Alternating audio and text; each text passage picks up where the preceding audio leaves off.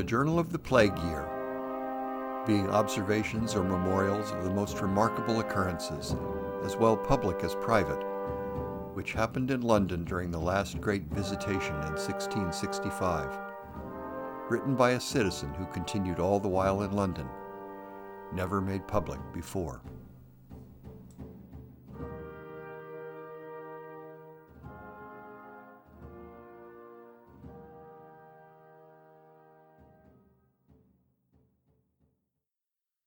Episode 22 By now, the author's belief that the policy of shutting up houses was futile and cruel should be abundantly clear, but just in case it isn't, here are more anecdotes illustrating that point. You'll recall that a few episodes ago the author mentions that he was appointed a watcher himself over his most strident protests, including his assertion that he couldn't discharge his duties faithfully because of his objections to the policy. Here he reveals that he was able to pay someone to take his place after a mere three weeks. But particularly as these weeks were at the height of the epidemic, his experiences overwhelmingly confirmed his objections. During his brief tenure as a watcher, he comes to the conclusion that a superior way to manage the disease would be to remove the healthy from infected households, rather than imprisoning them there. Finally, however, as the epidemic reaches the apex of its fury, even the shutting up of houses stops, and, quote, the people sat still looking at one another, unquote, in shocked silence.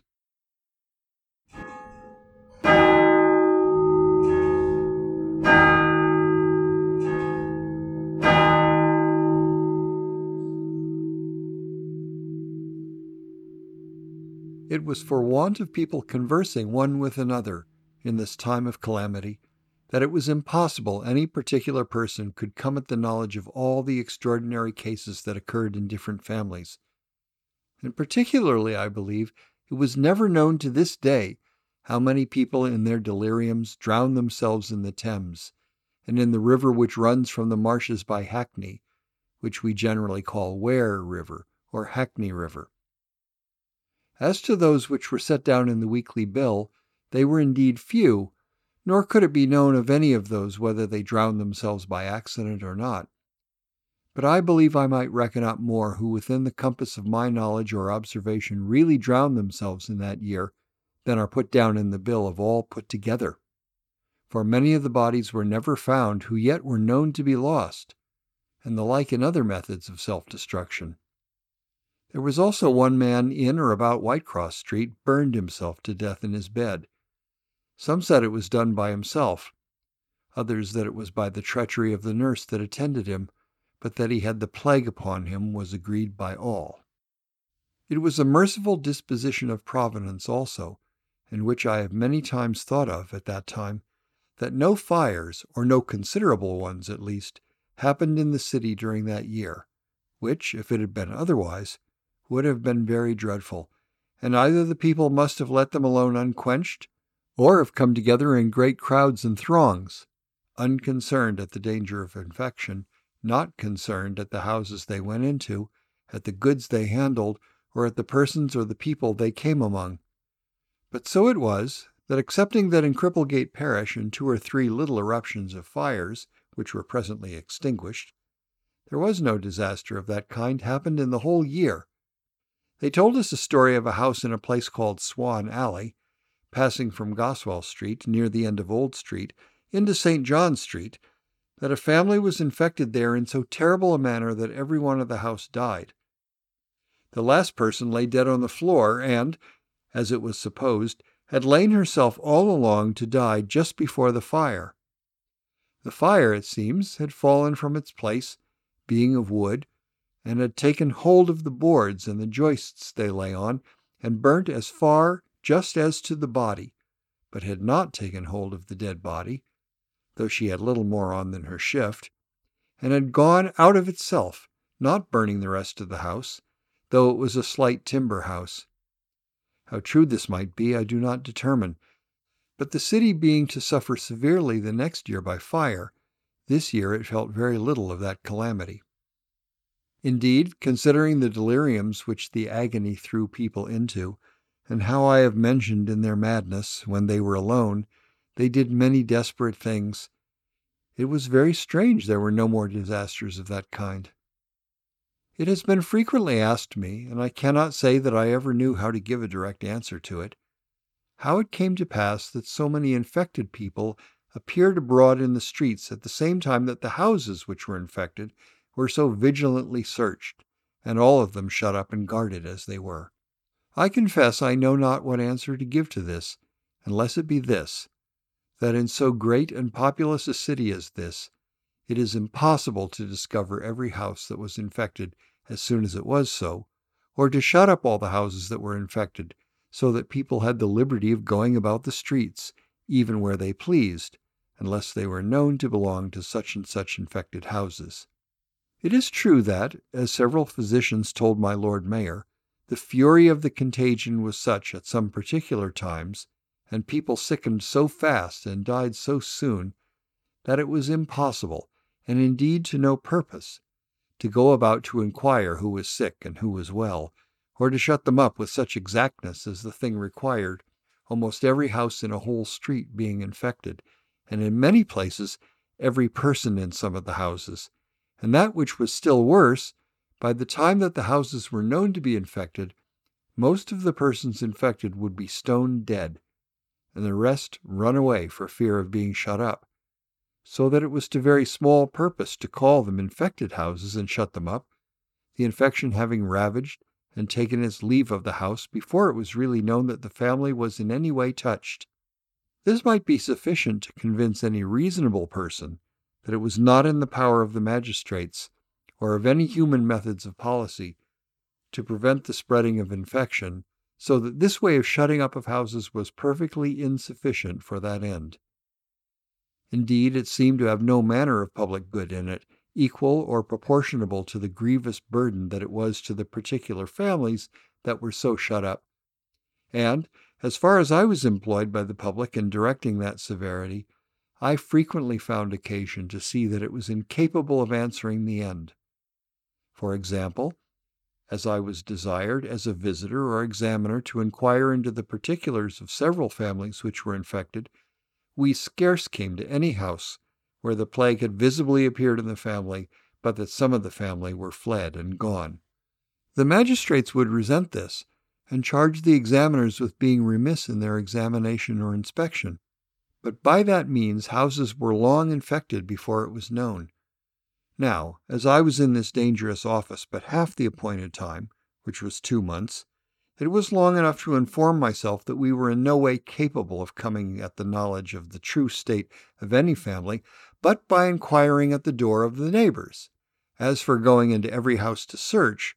that was a part no authority would offer to impose on the inhabitants, or any citizen would undertake, for it would have been exposing us to certain infection and death and to the ruin of our own families as well as of ourselves. Nor would any citizen of probity, and that could be depended upon, have stayed in the town if they had been made liable to such severity. Seeing then that we could come at the certainty of things by no method but that of inquiry of the neighbors or of the family, and on that we could not justly depend, it was not possible but that the uncertainty of this matter would remain as above.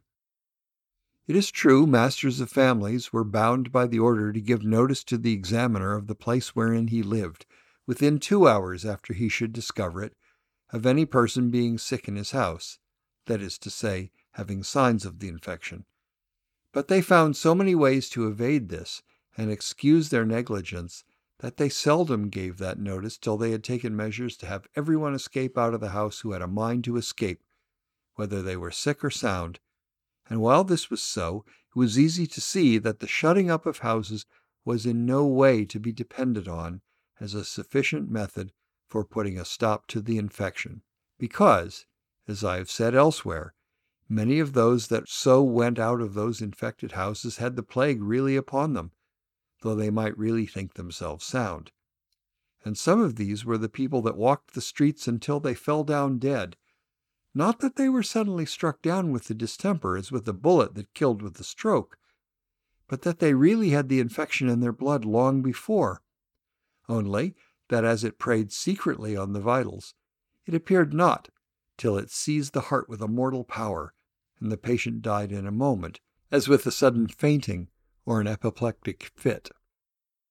I know that some even of our physicians thought for a time that those people that so died in the streets were seized but that moment they fell, as if they had been touched by a stroke from heaven, as men are killed by a flash of lightning. But they found reason to alter their opinion afterward, for upon examining the bodies of such after they were dead, they always either had tokens upon them or other evident proofs of the distemper having been longer upon them than they had otherwise expected. This often was the reason that, as I've said, we that were examiners were not able to come at the knowledge of the infection being entered into a house till it was too late to shut it up, and sometimes not till the people that were left were all dead. In Petticoat Lane, two houses together were infected, and several people sick, but the distemper was so well concealed, the examiner, who was my neighbor, got no knowledge of it till notice was sent him that the people were all dead, and that the cart should come there to fetch them away. The two heads of the families concerted their measures, and so ordered their matters as that when the examiner was in the neighborhood, they appeared generally at a time, and answered, that is, lied, for one another, or got some of the neighborhood to say they were all in health,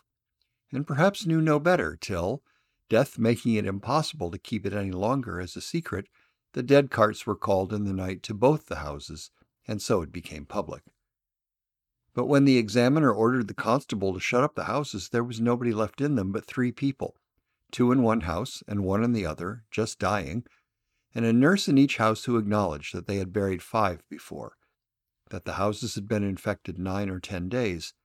and that for all the rest of the two families, which were many, they were gone, some sick, some well, or whether sick or well could not be known. In like manner, at another house in the same lane, a man having his family infected but very unwilling to be shut up, when he could conceal it no longer,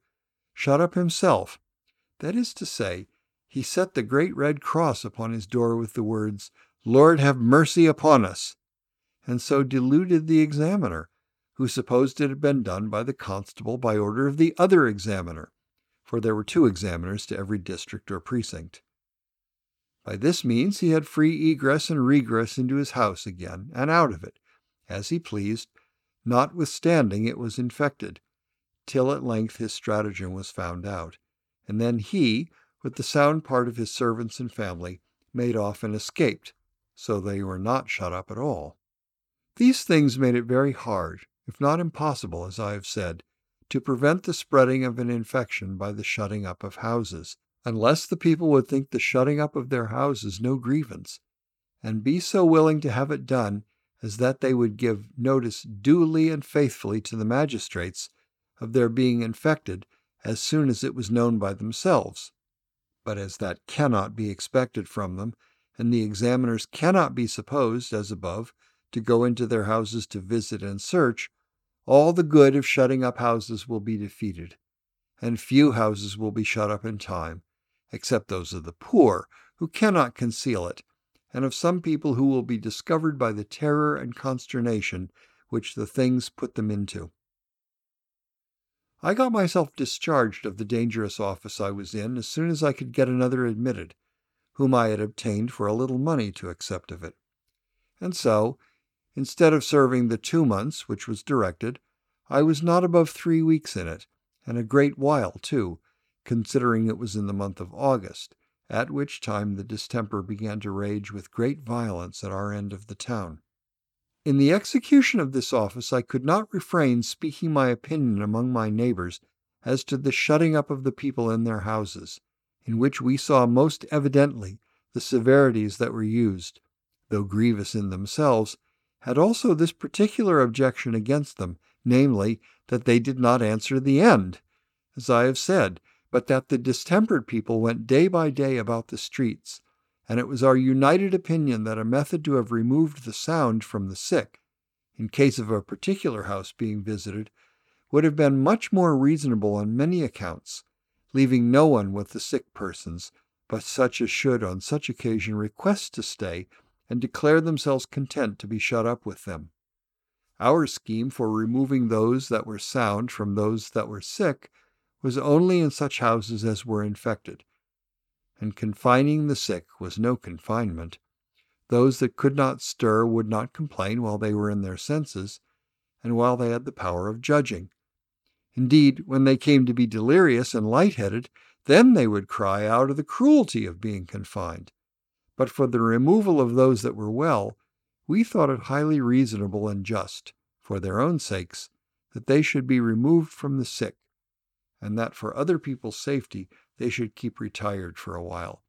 to see that they were sound, and might not infect others, and we thought twenty or thirty days enough for this.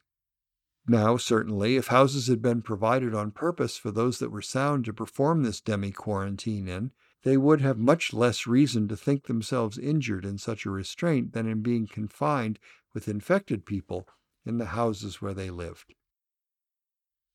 It is here, however, to be observed that after the funerals became so many that people could not toll the bell, mourn, or weep, or wear black for one another as they did before,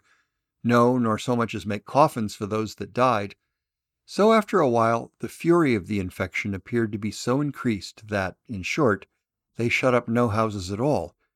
It seemed enough that all the remedies of that kind had been used till they were found fruitless, and that the plague spread itself with an irresistible fury, so that as the fire the succeeding year spread itself, and burned with such violence that the citizens, in despair, gave over their endeavors to extinguish it, so in the plague it came at last to such violence that the people sat still looking at one another and seemed quite abandoned to despair. Whole streets seemed to be desolated, and not to be shut up only, but to be emptied of their inhabitants. Doors were left open, windows stood shattering with the wind in empty houses for want of people to shut them. In a word, people began to give themselves up to their fears and to think that all regulations and methods were in vain, and that there was nothing to be hoped for but a universal desolation. And it was even in the height of this general despair that it pleased God to stay his hand and to slacken the fury of the contagion, in such a manner as was even surprising, like its beginning, and demonstrated it to be his own particular hand, and that above, if not without the agency of means, as I shall take notice of in its proper place.